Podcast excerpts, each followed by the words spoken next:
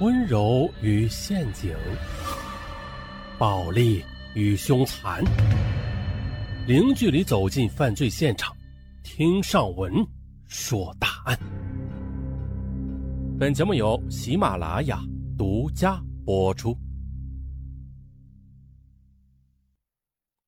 这是一起爱情保卫战，并且是父亲和儿子一起打响的。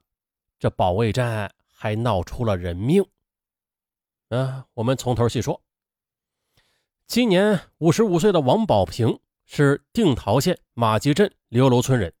由于家里穷啊，他到三十岁的时候才和同村的一个叫樊群丽的姑娘结婚。二零零五年八月，他们十九岁的儿子王宇考入山东省济宁学院。啊，为了供儿子读书，夫妻俩一起来到济宁打工。王宝平在济宁学院做水电工。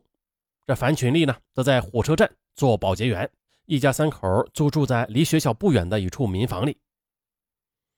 进入大学不久后的很多同班同学就谈起了恋爱，啊，尽管王宇成绩不错吧，但是却一直没有女孩子看上他，原因就是他家里太穷了。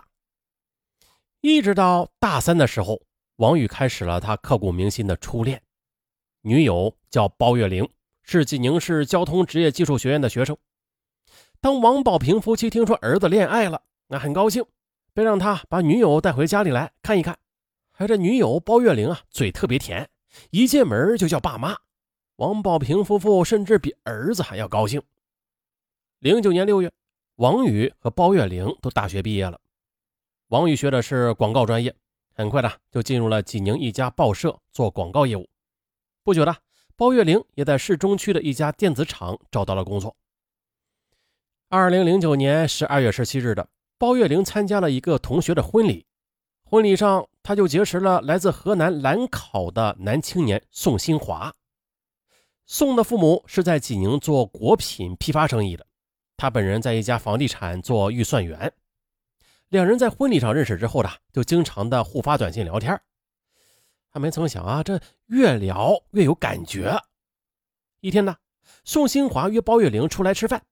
见面时，宋兴华他动情地说：“呀，认识你以后的，我就被你的气质吸引了。你做我女朋友吧，我会给你幸福的。”包月玲脸一红，低声说：“不行，我已经有男朋友了。”宋兴华则说：“没事，只要你没有结婚，我就要争取的。”然而呢，不管宋兴华怎么哀求，包月玲就是一直红着脸不答应。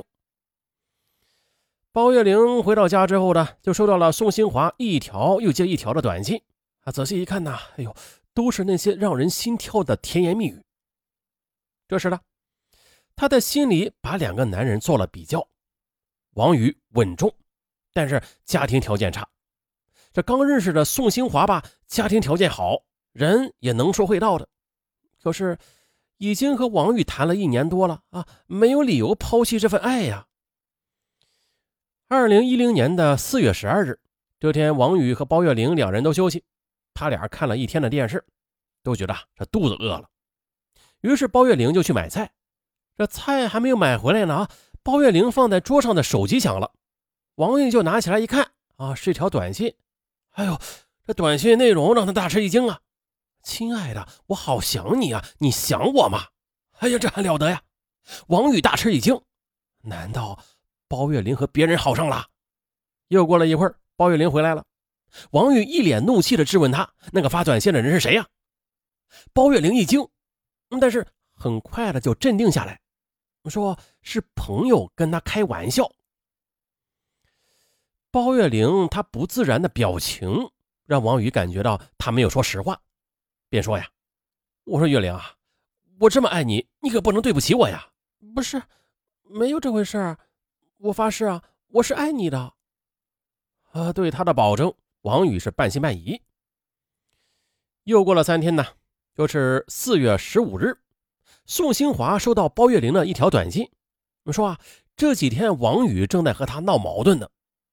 这这矛盾的原因呢，就是前几天你发我一条短信的事宋新华看后，他又回短信说了：“月玲啊，今天晚上我请你吃肯德基。”于是，心情烦躁的包月玲就欣然答应了。此后，宋兴华一有空就约包月玲见面，两人的感情那是迅速的升温。不过很快的，这东窗事发了。二零一零年五月十日下午的，王宇在回家的路上路过人民公园时，突然就看到了令他愤怒的一幕。只见呢，包月玲正和一个男人搂抱在一起。哎呀，王宇感到周身的血呀直往头上涌，很想冲上去问个明白。可是转念这么一想啊，那样的话会让包月玲难堪的，这岂不是逼他离开自己吗？啊，最后王宇是握紧拳头，气呼呼的走开了。回到家后呢王宇晚饭也没有吃，就睡了。随后包月玲来了，王宇不理他。包月玲就上前去拧他的耳朵，王宇一下子从床上坐起来，气愤地说：“你刚才在公园里跟谁搂在一起呢？”“呃，这……”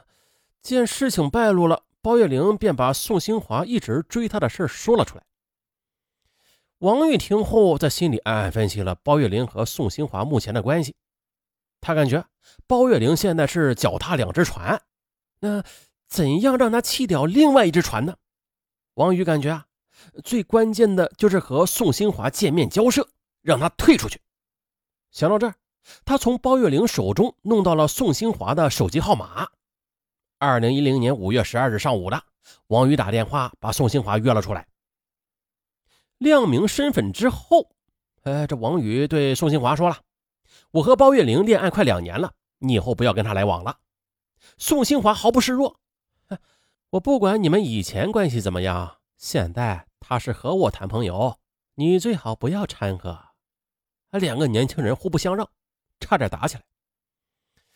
谈判失败后的王宇情绪非常低落。五月十四日，王宝平见儿子把自己关在屋里不上班，便问儿子原因。王宇就说自己最近太累了。但是王宝平很快就发现不对，包月玲再次来他家的时候啊，两人不再像以前那么亲密了。他暗想，这是不是两个人闹别扭了？啊，在他一再的追问之下，儿子终于是说出了实情。王宝平非常气愤，安慰了儿子几句之后呢，就去上班了。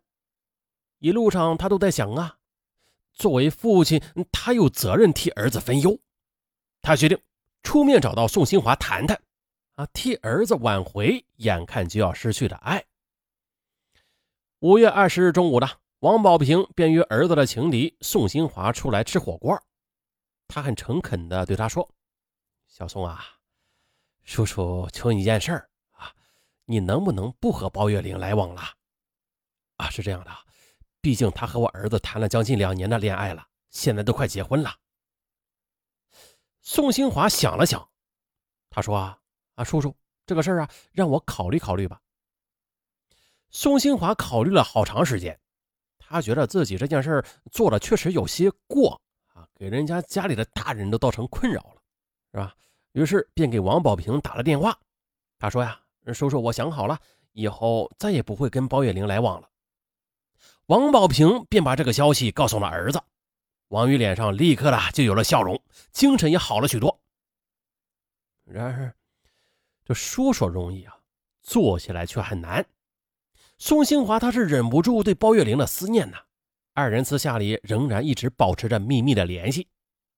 一天呢，王宇去电信局交手机费，顺便呢打印了包月玲的通话清单。哎，他发现了，在这短短的几天内，包月玲就给宋新华发了将近二百多条短信，时间都是在晚上十一点以后。王宇感到自己被愚弄了，父亲王宝平也非常生气，他决定。再找宋兴华好好谈谈。